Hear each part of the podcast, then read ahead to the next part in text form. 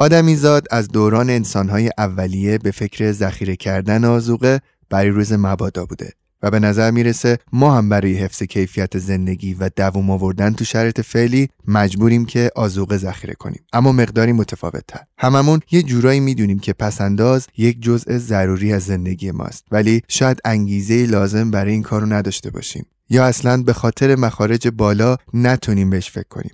تو سومین اپیزود از فصل نهم پادکست جا فکری با محمد حسین در مورد موضوع پسنداز صحبت می‌کنیم. من امیرعلی هستم.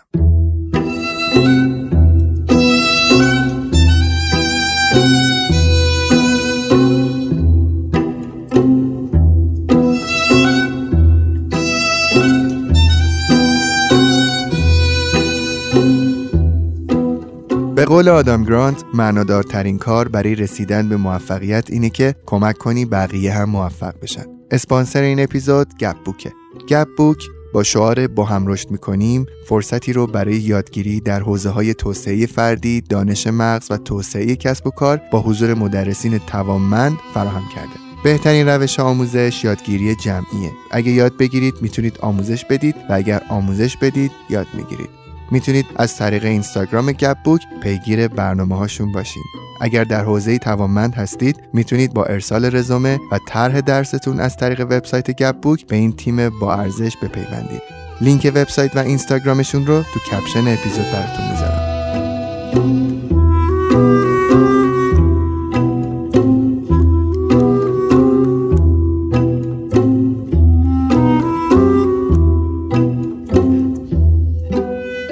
سلام چطوری محمد حسین؟ خوبی؟ سلام امیرعلی مرسی من خوبم. شما خوبی؟ منم خوبم تلاش می‌کنم خوب باشم مثل همیشه با چالش های مختلف روزگار سعی می‌کنم که سر سازش داشته باشم. بهم بگو ببینم چه خبر آقای 4 درصدی.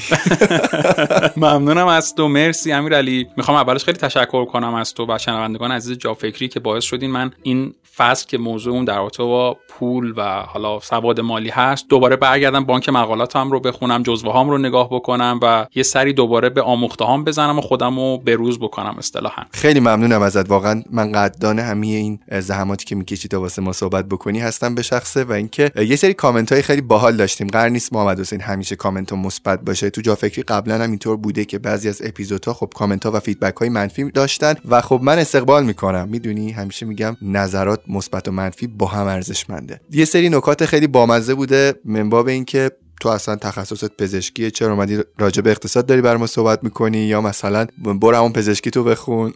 یا مثلا اینکه تو جز 4 درصدیایی تو معلومه که خیلی وضعت خوبه. خب اینا چیزهایی که فکر می‌کنم از بیرون این اتاق ضبط مشخص نیست و من خب تو رو از نزدیک می‌شناسم. دوست دارم خودت یک کوچولو صحبت بکنی. مهمترین انتقادم اینه که چرا صحبت تو برای ایرانی ها کاربرد نداره؟ ببینم امیرعلی تو که دیگه منو می‌شناسی. من مطلقا جز 4 درصدی نیستم و کاملا از قشر متوسط جامعه هستم. مادرم دبیر آموزش پرورش بودن پدرم کارمند بازنشسته برات مادرم تو سالهای پایانی خدمتشون هستن. و صحبتی که داریم می‌کنیم کاملا برای قشر متوسط کاراست و حتی شاید قشر متوسط رو به پایین و می‌تونن این رو در زندگیشون به کار ببرن. صحبتهایی که توی اپیزود قبلی کردیم معناش این نیستش که شما لزوما باید یک وضع مالی مشخص یک عالم پول به دلار و یه عالم سرمایه داشته باشی که بخوای این آموزه ها رو به کار بگیری. اینا بحث هایی هست که می‌تونه با هر سطح مالی بهش پرداخته بشه. شما می‌تونید یک بینشی نسبت به مدیریت پول پول درآوردن خرج کردن مدیریت حساب ها پیدا بکنید هم برای وضع مالی فعلیتون اگر وضع مالیتون متوسط یا متوسط رو به پایین هست. همین که ممکنه طی یک اتفاقی خدا رو چه دیدی یه زمانی یه پول خیلی زیادی دست شما بیاد مثلا یه ارسی بهت برسه اصلا توی بانک برنده بشی و یک پولی دستت بیاد که اگر اون موقع ندونی با این پول چیکار بکنی این بینشی که الان ما داریم دربارش صحبت می‌کنیم رو نداشته باشی ممکنه که از اون پول نتونی به نحو احسن استفاده بکنی. و ثانیا دونستن اینها من فکر نمی کنم هیچ ضرری داشته باشه. حتی اگه ما هیچ علاقه ای به ثروتمند شدن هیچ علاقه ای به پولدار زندگی کردن هم نداشته باشیم دونستن اینها ضرری نداره. مگر ما هر چیزی که دربارش مطالعه می‌کنیم و می‌دونیم رو لزوما به دست میاریم؟ مثلا همین تکنولوژی های خیلی جدیدی که ما شاید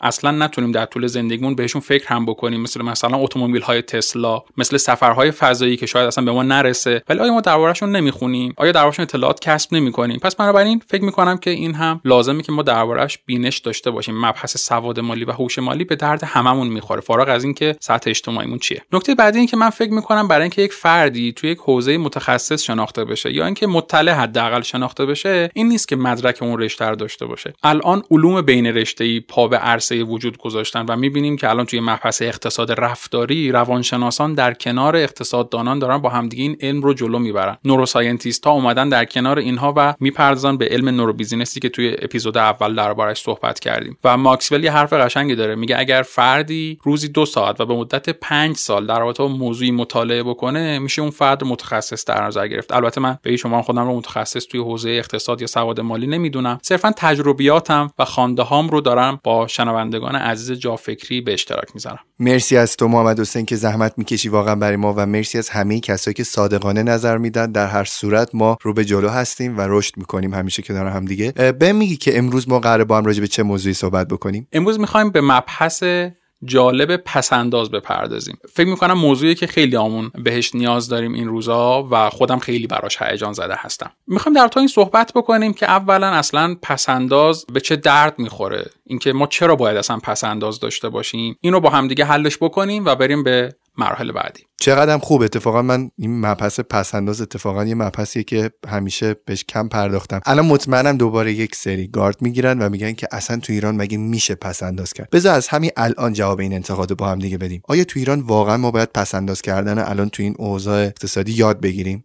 100 درصد. اتفاقا ما الان تو این اوضاع اقتصادی باید پسنداز کردن و یاد بگیریم. و ببین وقتی میگیم پسنداز یا مثلا به فکر دوستان این خطور بکنه شاید که خب من مثلا باید با پول یک سال پسندازم بتونم ماشین بخرم. یا انقدر باید در ماه پسنداز داشته باشم که آخر ماه بتونم یه اتفاق هیجان انگیز با پسندازم رقم بزنم. نه. هدف پسنداز در وهله اول اینه که ما بتونیم با اوضاع تورمی کیفیت زندگیمون رو در این حدی که هست حفظ بکنیم. این فقط هدف اولیه پسنداز البته هدفهای بیشتری داره که در ادامه بهش اشاره می‌کنم. بنابراین لازم نیستش که شما حتما ماهی یک میلیون تومن بذاری کنار که بگی من پس انداز کردم. صد هزار تومن ده هزار تومن و حتی 20 هزار تومن 5 هزار تومن اینا هم پس انداز محسوب میشه. متا به مرور زمان حتما ارتقا پیدا می‌کنه. محمد حسین من الان توی داستان خدمتم صبح یه وظیفه خیلی باحالی که دارم اینه که خرید مثلا صبحانه و نون و اینجور چیزها رو من انجام میدم چون تو مسیر منه این وظیفه رو دادن به من. و حساب کتاب می‌کردم خیلی جالب بود. من بعد هزینه‌ای که می‌کردم اینجا مینوشتم. خب من خیلی کم این کار تو زندگی می‌کنم به اشتباه. ولی خب به خاطر اینکه اینجا سپرده بودم به من که این کار انجام بدم من این کارو کردم. این نوشتم مثلا من 15 هزار تومن مثلا نون خریدم تخم مرغ خریدم 20 هزار تومن مثلا پنیر خریدم 30 هزار تومن فلان اتفاق. و نگاه کردم دیدم ببین همین خرجای کوچیک ساده مثلا تو هم یکی دو ماه نزدیک 1.2 میلیون تومن 1.5 میلیون تومن شده. بعد با خودم نگاه کردم اگر من خود من اگه 10 هزار تومن 15 هزار تومنی که کوچولو کوچولو دارم اینجا خرج می‌کنم و برای خودم گذاشته بودم کنار واقعا الان یکی دو میلیون تومن پول شده بود. دقیقا همینطوریه. ببین شما اگه مثلا روزی 30 هزار تومن بذاری کنار آخر ماه میشه 900 هزار تومن. و این آیا مبلغ کمیه تو این اوضاع فعلی. ما همیشه فکر می‌کنیم قلک مال بچه هاست ولی هممون خیلی راحت الان می‌تونیم یه قلک داشته باشیم و همین مبالغ ریزی که اصلا به چشممون هم نمیاد رو توش ذخیره بکنیم و حتما یه جایی از این زندگی به درد ما می‌خوره.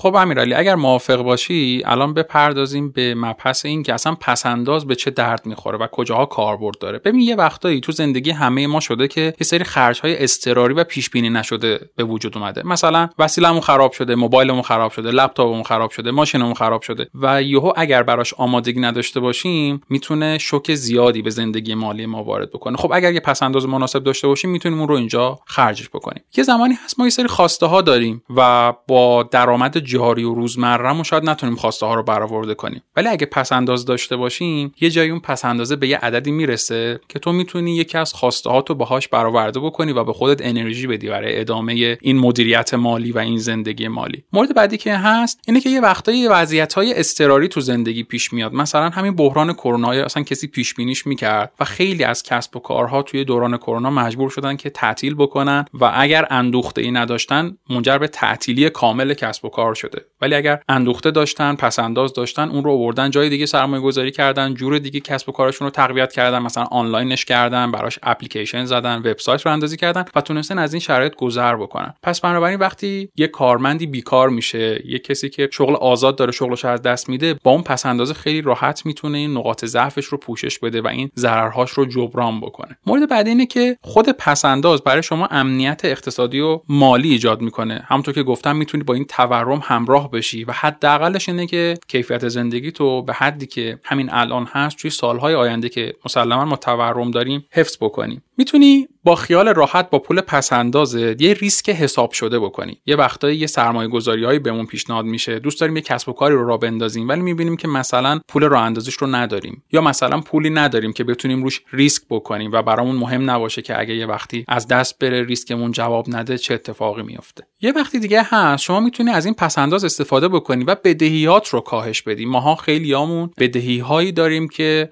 شده خوره اعصابمون و شده یه مسئله جدی توی زندگیمون. می‌تونیم با این پسنداز یواش یواش اون بدهی ها رو صاف بکنیم و دوباره خودمون رو به آرامش مالی و امنیت اقتصادی برسونیم. یه نکته دیگه هست یه وقتایی شما فرصت های سرمایه گذاری ناگهانی برات ایجاد میشه. دوستت می‌خواد مهاجرت بکنه یا مثلا می‌خواد تغییر شغل بده اجناسش رو با قیمت خیلی نازلی مثلا 50 درصد 60 درصد زیر قیمت می‌خواد بفروشه خونش رو می‌خواد بفروشه ماشینش رو می‌خواد بفروشه موبایلش رو می‌خواد بفروشه. حالا مثال های با سطح مالی پایین تر هم بخوام بزنم مثلا یه سری کتاب داره می‌خواد بفروشه که به درد شما می‌خوره. و برای همه این مواقع شما می‌تونی از پول پسندازت استفاده بکنی و اونها رو تهیه بکنی. محمد حسین جدا از اینکه خیلی دوست دارم بهم اصول خرج کردن پسنداز هم بگی چون من خیلی وقتا پسنداز رو داشتم ولی خودم احساس می‌کنم که درست خرج نکردم به فرصت درستش خرج نکردم پس اندازم و مواردی که گفتی در مورد خوبی های پس انداز و اینها رو که تا حدودی هم باش آشنا هستیم یه طرف. به مگو با این اوضاع اقتصادی خودمون فعلی که خیلی از ماها شاید درآمدمون کفاف زندگی خودمون رو هم نمیده ما چطور باید انگیزه اینو داشته باشیم در خودمون که اصلا بخوایم پسندازی هم داشته باشیم؟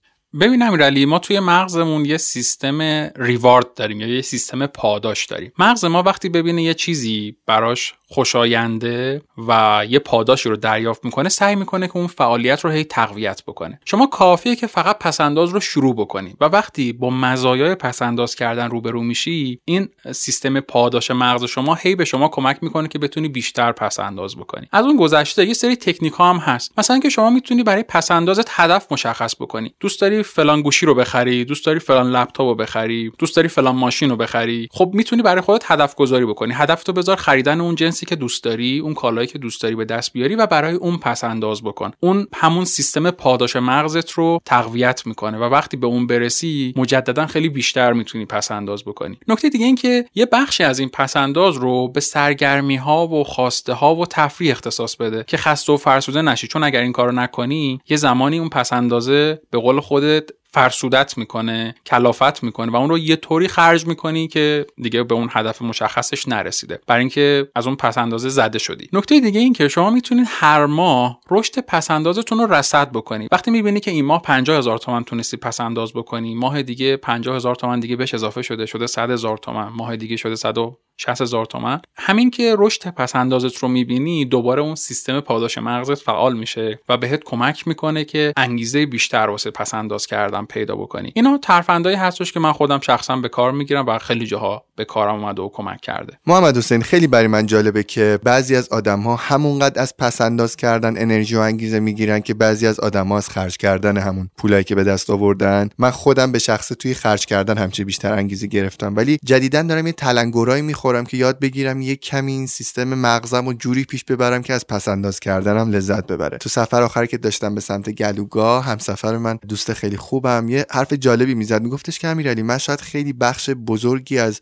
درآمدم و هر ماه میکنمش طلا. مثلا سرمایه گذاری می‌کنم تو طلا و جالب بود میگفتش که مثلا تو این دو ماه آخر که من یه مقدار خرجم زیاد بوده نتونستم که پس انداز بکنم و از این بابت حالم بده. حالا من برعکسشم. من اگه مثلا تو یکی دو سه ماه اخیرم نتونسته باشم اونجور که باید خرج بکنم حالم خوب نیست و فکر فکر می‌کنم من هم باید یه جوری مغز خودم رو تربیت بکنم. گفتم مغز یاد مرسا افتادم ببین مغز ما به پاداش هایی که می‌گیره معتاد میشه. حالا یکی ممکنه به قول شما با خرج کردن پاداشو بگیره یکی ممکنه با پس انداز کردن اون پاداش رو بگیره. دقیقا مثل یه فرد سیگاری که اگه نیکوتین بهش نرسه احساس خماری می‌کنه اصطلاحا دقیقا شما مگه اون پاداشی که در نتیجه پس انداز کردن یا خرج کردن پول بهت نرسه احساس ضعف می‌کنی احساس ناخوشی می‌کنی؟ ولی داستان اینه که ما توی مبحث اقتصاد رفتاری هم داریم که انسان ذاتا زیانگریزه بهش میگن لاس اورژن یعنی دوست نداره چیزی رو از دست بده. به نظرم اگر امتحان کنی متوجه میشی که وقتی پس انداز می‌کنی و به اون پولهای پس انداز شدت نگاه می‌کنی و به خرج نکرده هات نگاه می‌کنی بعدها خیلی بیشتر لذت می‌بری نسبت به اون زمانی که پول خرج کردی. اونم لذت داره ها. ولی وقتی پس انداز می‌کنی متوجه میشی طبق تجربه که خیلی بیشتر بهت لذت میده تا زمانی که پول خرج می‌کنی. چه نکته خوبی گفتی محمد حسین. حالا یه سوال دیگه که بر من پیش میاد ازت بپرسم. اصلا فکر من الان انگیزه خیلی خوبی هم واسه پسنداز دارم. با این حد از توانی که دارم برای درآمدم و با این فشارهای اقتصادی که بر من فاقه من اصلا این وسط پول از کجا پیدا بکنم برای پسنداز خیلی سوال خوبی پرسیدی امیرعلی به بذار قدم به قدم بهش پاسخ بدم. نکته اول اینه که ما باید همونطور که گفتم توی اپیزود قبلی بیایم جایگاهمون رو شناسایی بکنیم. باید بیایم هزینه هامون رو یادداشت بکنیم و بعد مخارجمون رو بودجه بندی بکنیم. یعنی از قبل بدونیم که ما قراره توی ماه برای چه مواردی چقدر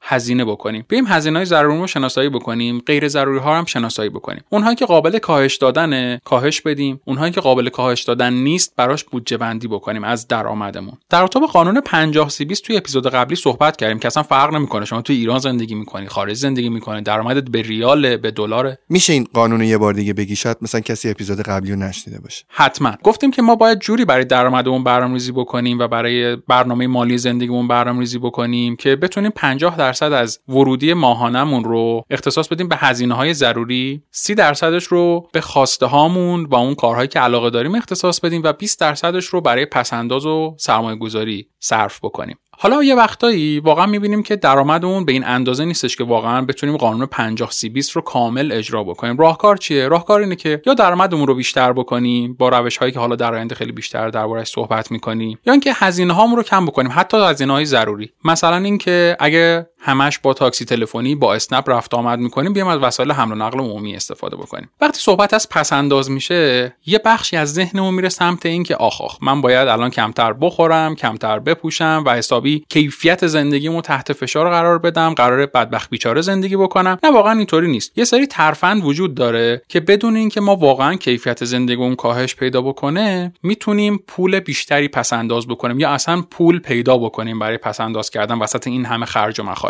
یکیش بحث اصلاح هزینه کرده. حالا چطوری بیایم بیشتر دربارش صحبت کنیم اگر موافقی یکی اینکه ما توی خریدا یه وقتایی یه پولایی هدر میدیم که به چشم نمیاد ولی وقتی همون قطره قطره جمع گردده دیگه وقتی همه رو می‌ذاری کنار هم می‌بینی اوه چه هزینه زیادی مثلا در ماه به قول شما سر یه موضوعی مصرف شده. باید سعی بکنیم اگر می‌خوایم خرید انجام بدیم چه حالا خرید سوپرمارکتی خرید ضروری منزل بیایم توی جشنواره ها و زمان هایی که مثلا تخفیف گذاشته میشه برای خرید اون اجناس خرید انجام بدیم. یکی از کارهای خوبی که من دیدم بعضی از آشنایان انجام میدن و خودم جدیدن بهش پرداختم اینه که ما می‌تونیم خریدهای مثلا لباس رو حتما اول فصل انجام ندیم. مثلا وقتی پاییز شده لازم نیستش که اول پاییز بریم لباسهای پاییزی بخریم. می‌تونیم بذاریم آخر فصل برای سال آینده لباسهای پاییزیمون رو تهیه بکنیم و می‌تونیم امسال از لباسهای پاییزی سال گذشتهمون استفاده بکنیم. با من اصلا خالم همیشه میگفتش که تو لباسهای تابستون تو تو زمستون بخر لباسهای زمستون تو تو تابستون بخر. کلی به نفعت میشه به لحاظ مالی.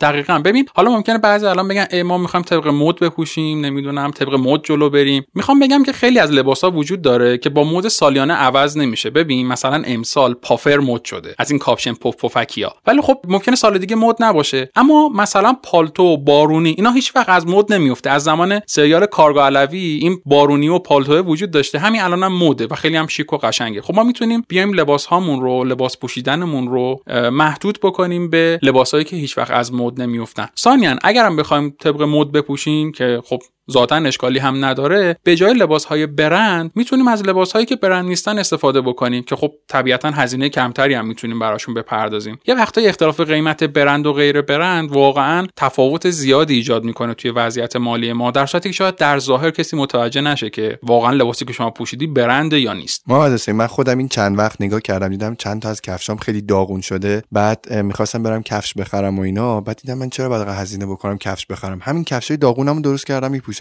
انقدرم حال میده. یعنی همین کفشایی که فکر می‌کردم دیگه به کارم نمیاد تعمیرشون که کردم میپوشم می‌بینم خیلی خوبه. یعنی یه هزینه خیلی زیادی که باید بابت کفش و این داستانو میپرداختم و عملا نپرداختمش. اصلا من میگم چرا اصلا بعد قدم لباس بخریم؟ مد چی میگه وقتی که انقدر تو می‌بینی به این لباسایی که تو داری می‌خری؟ چقدر آلودگی محیط زیستی و این داستان. اینا میگم که لباس نخرم بخودم خیلی خوب نکته اشاره کردی امیرعلی. ببین مد اصلا یک صنعتیه برای فروش لباس. مد اومده که ماها مصرف بکنیم لباس بخریم سالانه پول بیشتر بدیم که کسانی که صاحب مد هستن حالا فشن شو برگزار می‌کنن یا هر چیزی بتونن هزینه هاشون رو تامین کنن. یه صنعت تعارف که نداریم. ولی ما مصرف کننده این باید هوای خودمون رو داشته باشیم. وظیفه نداریم که هوای صنعت خاصی رو داشته باشیم مگر که اون صنعت یک صنعت حیاتی باشه و به قول تو حداقل برای محیط زیست آسیب رسان نباشه. یکی از کار خوبی که میشه موقع خرید کردن انجام داد همین رسم زیبا و شیوای چونه زدنه. ایرانیان خیلی دارن دیگه. من خودم البته اینطوری نبودم یعنی روم نمی‌شد که وقتی می‌خوام جنسی رو بخرم چونه بزنم. ولی واقعیتش اینه که نمیگم دیگه مثلا مغز فروشنده رو پیاده بکنیم ولی فروشنده ها غالبا یه قیمت رو در نظر می‌گیرن برای اجناسشون که جای تخفیف داره و شما اگه مثلا ازشون بخواید که یه مقداری تخفیف به شما بدن احتمال این اتفاق میفته آقا ولی من خیلی از این کار بدم میاد. خدا وکیلی. یعنی اصلا از تخفیف گرفتن و تخفیف دادن حتی. یه وقتایی وقتی میرم خرید می‌کنم انقدر چونه نمی‌زنم و انقدر سریع راحت پول حساب می‌کنم که خود طرف می‌بینم یه عددی از فاکتور کم می‌کنه. میگه آقا من این عدد گذاشته بودم برای تخفیف. تو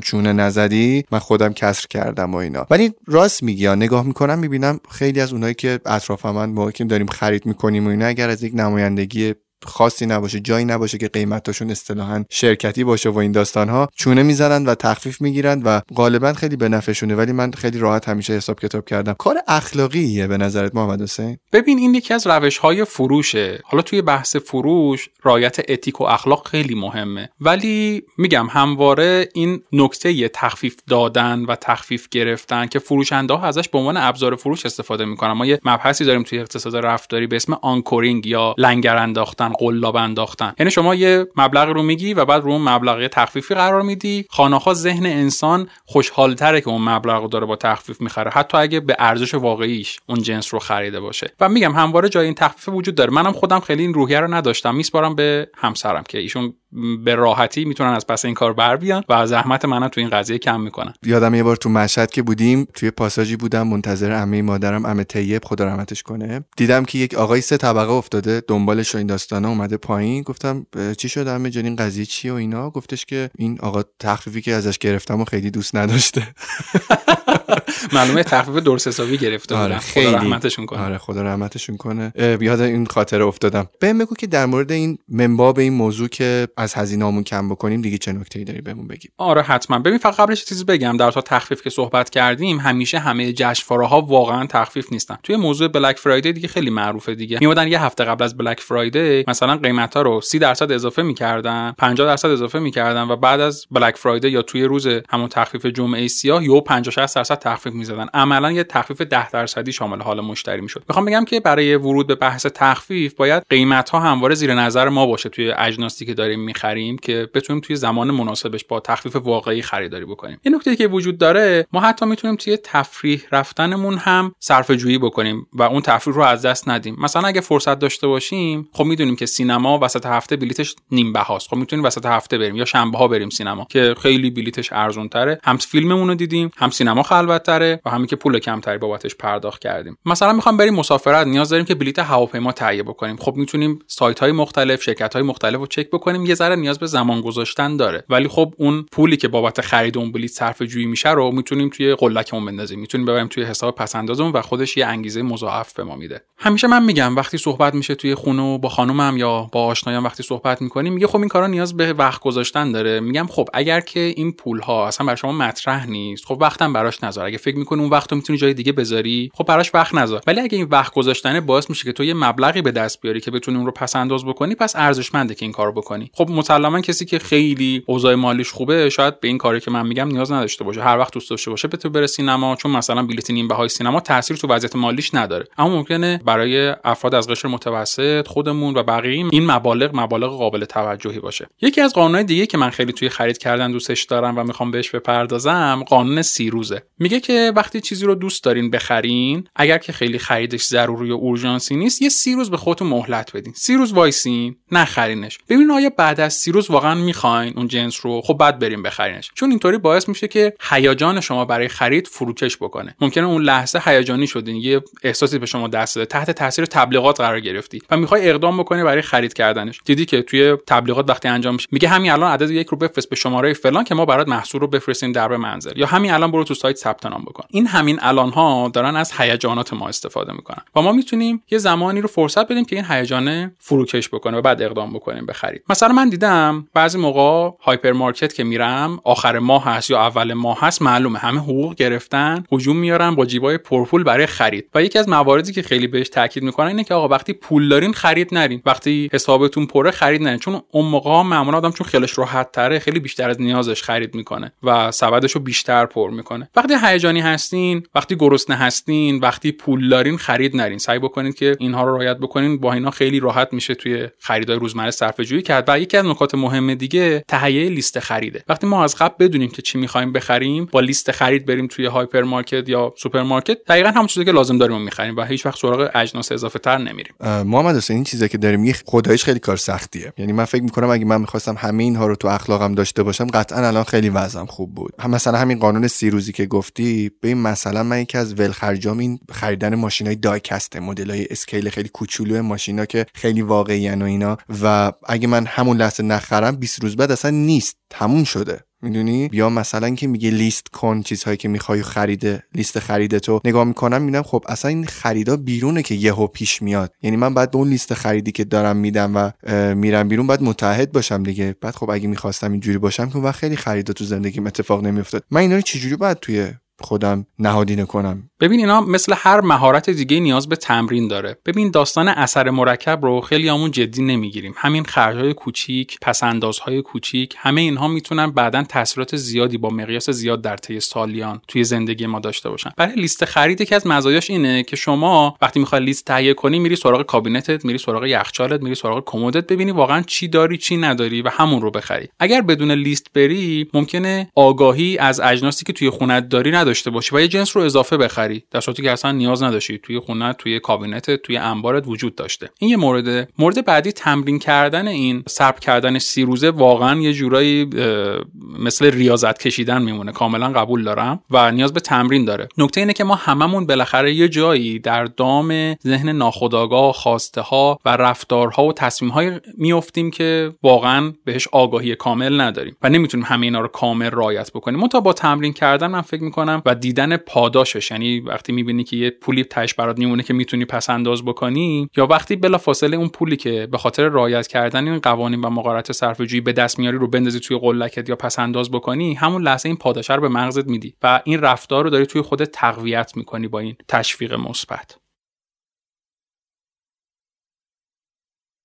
همین کارهایی که گفتم رو شما می‌تونید در رابطه مصرف انرژی و پول قبض آب و برق و گاز اعمال بکنید داره گرون میشه. هم برق هم گاز و احتمالا مثلا تو برنامه دولت هست که اینها رو گرونتر هم بکنه. و بنابراین شما می‌تونی با صرفه جویی کردن تو اینها کنترل دمای خونه یه سری تعمیرات جزئی و حالا موارد دیگه که برای صرفه جویی انرژی گفته میشه تا حد نسبتا مناسبی توی هزینه های انرژی صرفه جویی بکنی و اون مبلغ رو پس انداز بکنی. توی حمل و نقل می‌تونی از وسایل نقلیه عمومی استفاده بکنی.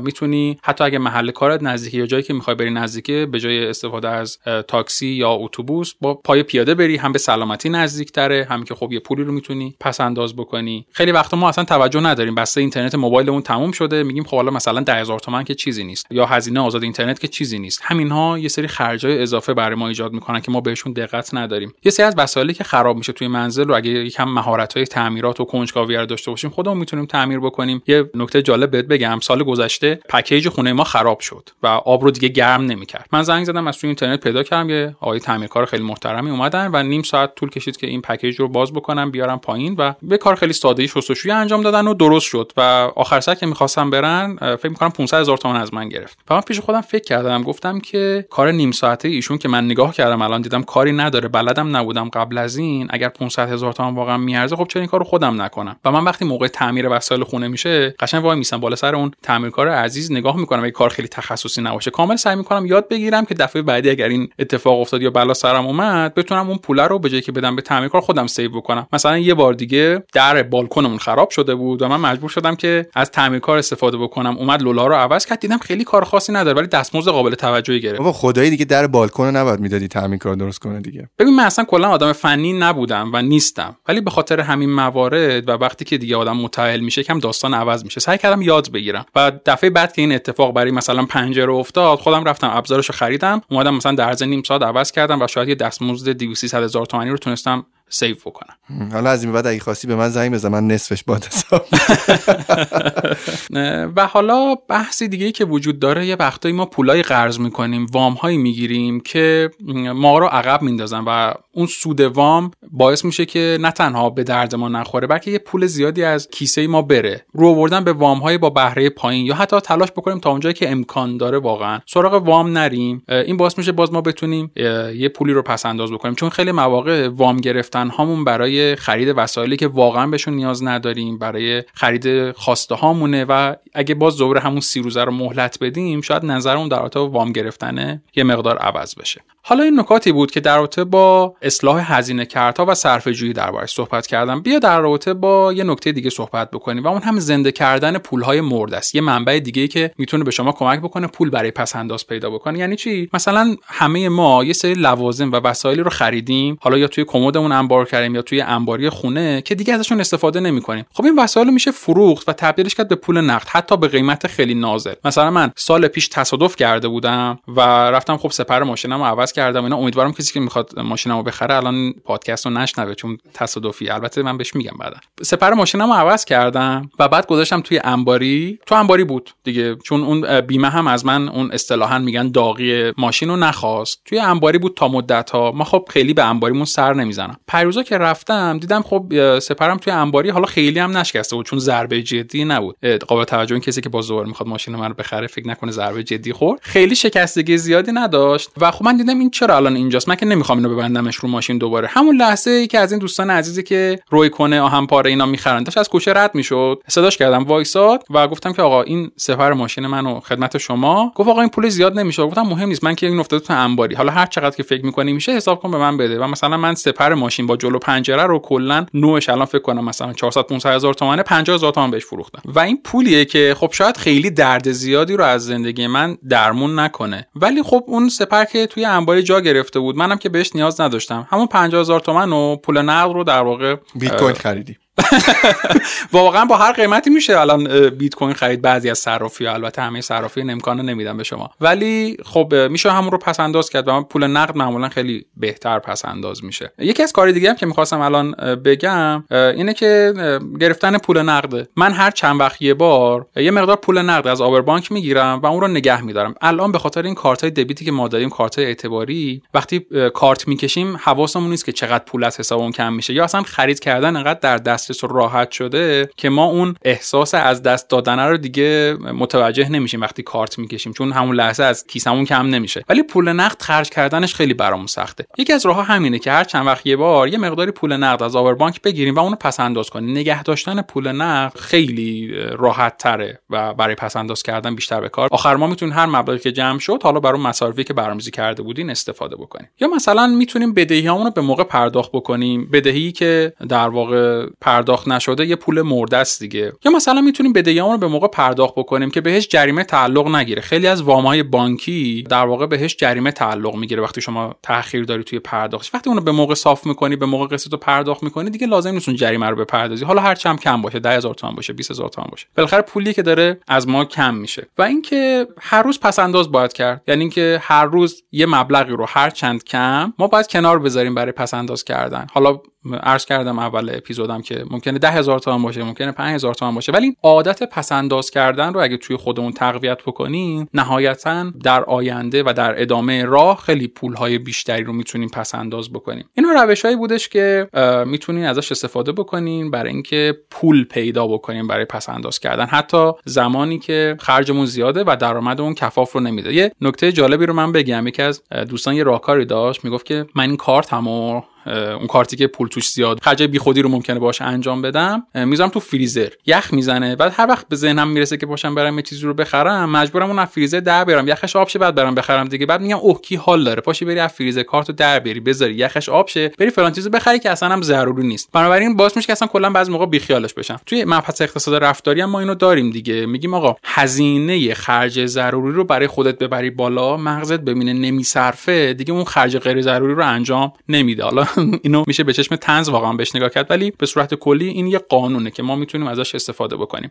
مثلا میگم دیگه من خودم برای پسنداز از کارتی استفاده می‌کنم که همراه بانک نداره. همه کارت های دیگه هم همراه بانک داره. راحت می‌تونم باش پول جابجا بکنم پول انتقال بدم پول خرج بکنم. ولی اون کارتی که توش پسنداز می‌کنم همراه بانک نداره و اگر بخوام ازش پول انتقال بدم باید پاشم برم مثلا لباس بپوشم برم توی ATM سر کوچه سر خیابون و این کار رو انجام بدم. و این باعث میشه که من هزینه این پول خرج کردن از این کارت برام بره بالا و نه صرفه که این کار انجام بدم همیشه اون پول تقریبا اونجا دست نخورده باقی میمونه مگر که واقعا بهش نیاز داشته باشم. محمد حسین از نکاتی که بهم گفتی خیلی ممنونم. آدم از بیرون وقتی که قرار به این دخل و خرج و پس انداز و چیزا و فکر می‌کنه که تو الان قراره یه نکته خیلی طلایی و عجیب غریب به آدم بگی. ولی خب آدم می‌بینه همین رایت کردن خیلی چیزهای کوچیکیه که ما همیشه در نظر نمی‌گیریم باعث میشه که این اتفاق بیفته. و من دروغ چرا؟ تو خیلی از زندگی های اطرافم که موفقم به لازم مالی نگاه می‌کنم می‌بینم این قوانین حاکمه. قبلا هم مثال زدم که یه آدم خیلی ثروتمند سر اینکه یه فاکتور مثلا 80 هزار تومان شاید با ذهنش نمیخونده یک ساعت داشت وقت میذاشت چک می‌کرد. یا گفتم که مثلا فلان دوست ثروتمندم سر اینکه پول بیمش مثلا 40 50 هزار تومان جابجا شده داشت چونه می‌زد. اینا چیزهایی که دیدم تو آدم های ثروتمندم و می‌تونم بگم که واقعا حرفی که می‌زنی برای من حداقل دیدم که کار می‌کنه. یه نکته آخری رو می‌خواستم ازت بپرسم حالا زمانی این اپیزودم خیلی زیادش نکنیم. اینه که فکر کن من امروز پسندازم کردم. یکی از مهمترین نکاتی که به ذهنم می‌رسه ازت بپرسم اینه که با این پولی که من پس انداز می‌کنم اگه بخواد به ریال بمونه که خب طبق تجربه که داشتیم هممون تو این چند سال خیلی زود بی ارزش میشه. تقریبا از بین میره. کجا باید پس انداز بکنم؟ پس انداز من باید کجا بشینه؟ خیلی سوال خوبی پرسیدی امیرعلی مرسی. ببین توی این که پول نباید به صورت نقد نگه داشته بشه توی اوضاع تورمی ما که اصلا شکی نیست. اما وقتی شما بخوای یه کار خاصی با پولت انجام بدی مجبور اون رو جمع بکنی به صورت پول نقد تا به یه مبلغی برسه و بتونی باشه کار خاصی رو حالا رقم بزنی. بنابراین نگه داشتن پول نقد به صورت سنتی رو من خیلی توصیه نمی‌کنم. اینکه مثلا توی کمدمون توی بالشتمون نمی‌دونم جای دیگه نگه داریم. اما می‌تونیم اگرم قرار پول نقد نگه داریم و اون پول مبلغ خاصی نیستش که ما بخوایم کار ویژه‌ای باشه انجام بدیم می‌تونیم از حسابهای سپرده سرمایه گذاری استفاده بکنیم. حالا چه سپرده سرمایه گذاری کوتاه مدت چه بلند مدت. توی سپرده های سرمایه گذاری کوتاه مدت که اکثر بانک ها هم دارن میان روی باقی مانده ماهانه حساب شما مثلا یه 10 درصد سود سالانه حساب می‌کنن و به شما پرداخت می‌کنن که این چیز بدی نیست و خوبه تا یه حدی از نگه داشتن پول نقد توی خونه خب خیلی بهتره. باعث میشه اثر تورمی روش کمتر بشه. مورد بعدی سپرده های بلند مدت. شما می‌تونید برای مدت خاصی پولتون رو بلوکه بکنی مثلا برای سه ماه 6 ماه یک سال دو سال بعضا. و یه سودی هلوش 18 درصد به حساب سپرده شما تعلق می‌گیره و اینا باعث میشه تا حدی اثر تورمی روی پول نقد شما کمتر بشه. البته مسلما تورم ما خیلی بیشتر از مثلا من یه گزارشی که میخوندم تورم امسال ما نسبت به سال گذشته یه چیزو هولوش 35 درصد 35 ممیز 6 درصده. مسلما این درصد 18 درصد یا 10 درصد از تورم پایینتره ولی خب می‌تونه تا حدی اثرش رو بر پول نقد شما کم بکنه. اما نکته دیگه اینه که شما می‌تونی اگر پولی که پس انداز کردی مبلغ خوب و مناسبیه باشه یه تیکه جنس بخرید. البته جنس های ارزشمند. مثلا می‌تونه مثلا می‌تونی به اندازه پولی که داری طلا بخری. حالا طلا لازم نیست حتما چیز سنگینی باشه سکه کامل باشه. الان ما شمش های نیم گرمی هم مثلا داریم. سکه های خیلی با وزن کم هم داریم. می‌تونی اونا رو بخری. هم فروختنش سختره هم پول نقد نیست. آدم تنبلیش میاد جابجاش بکنه. همین که خب اثر تورم رو خیلی بهتر روی پول کاهش میده. می‌تونی سهام بخری. حالا اوضاع بورس ایران فعلا خیلی جالب نیست اما تو همین اوضاع هم سهام های بنیادی خوبی وجود داره. میشه خرید. توی بازار مالی جهانی وارد بشین. ارز دیجیتال بخرین و از به خدمت شما که می‌تونین توی فارکس سرمایه گذاری بکنین. و خیلی بازار دیگه که البته من همینجا باز دوباره این نکته رو بگم که بدون آگاهی اصلا وارد stock market یا بازارهای سهام ارز دیجیتال بورس نباید شد و با آگاهی کامل باید این کار رو انجام داد. اما خب اینها می‌تونن جایگاههایی باشن برای اینکه شما بتونید پولتون اونجا پس انداز بکنی و حتی ازش سود کسب بکنی. نکته بعدی که من خودم خیلی بهش علاقه مندم راه اندازی کسب و کاره. ببین ممکنه برای اینکه شما بخوای کسب و کار را بندازی یه مبلغ سرمایه زیادی نیاز داشته باشه اگر اون پس انداز شما اون سرمایه رو حالا پوشش میده وقتی میگم زیاد منظورم مثلا در حد 10 میلیون تومن ها. اگر پس انداز شما به اون اندازه هستش که این رو پوشش بده خب می‌تونی خودت کسب و کارت رو راه بندازی که من خیلی توصیه می‌کنم تو شرایط فعلی اگر بتونیم با پس اندازمون یه کسب و کار را بندازیم که گردش ماهانه به ما بده خیلی واقعا مناسبه تو این شرایط اقتصادی. یا اینکه اگر کافی نیست پولت برای راه اندازی کسب و کار همون پول پس انداز تو با یکی دو تا سه تا از دوستات شریک بشین کسایی که با خود هم نظرن و همون مبلغ رو می‌تونن توی کار قرار بدن و یه کسب و کار رو با هم به صورت شراکتی راه و اینم خودش خیلی کار مناسبیه. کاری که من حالا کم و بیش دارم انجام میدم. و نکته آخر که ممکنه خیلی هم به چشم نیاد سرمایه گذاری روی خودمونه. اینکه ما آموزش ببینیم کتاب بخریم و بخونیم و همه اینها یکی از جایگاه های خوبی هستش که میشه پول پسنداز توش خرج کرد. توی کوتاه مدت به نظر هزینه میاد ولی می‌تونم بگم که یک سرمایه گذاری ارزشمند و بلند مدت محسوب میشه. محمد حسین از تو ممنونم برای صحبت که کردی. امیدوارم که همین وقتی که برای ما می‌ذاری و چیزهایی که به خاطر ما می‌خونی و به ما انتقال میدی انرژی خوبش بهت برگرده. به میگو که توی اپیزود بعدی قرار به با هم صحبت بکنیم. ممنونم امیرعلی. منم از تو تشکر می‌کنم که من رو دعوت کردی و ممنونم از شنوندهای خوب جافکری که به من گوش می‌کنن. برای من باعث افتخاره که بتونم این دانشم رو و آموخته هام رو با بقیه به اشتراک بذارم. توی اپیزود بعدی می‌خوایم در رابطه با مبحث جذاب کارآفرینی صحبت بکنیم. توی اپیزودهای قبلی در رابطه با افزایش درآمد صحبت کردیم. یه اشاره ریزی هم توی این اپیزود بهش داشتیم. اما می‌خوایم ببینیم در اپیزود بعدی که راه افزایش درآمد کارمندی یا کارآفرینی. اصلا چه کسانی می‌تونن کارمند باشن چه کسانی باید کارآفرین باشن و در رابطه اینا می‌خوایم صحبت بکنیم. دمت گرم. مرسی برای صحبت.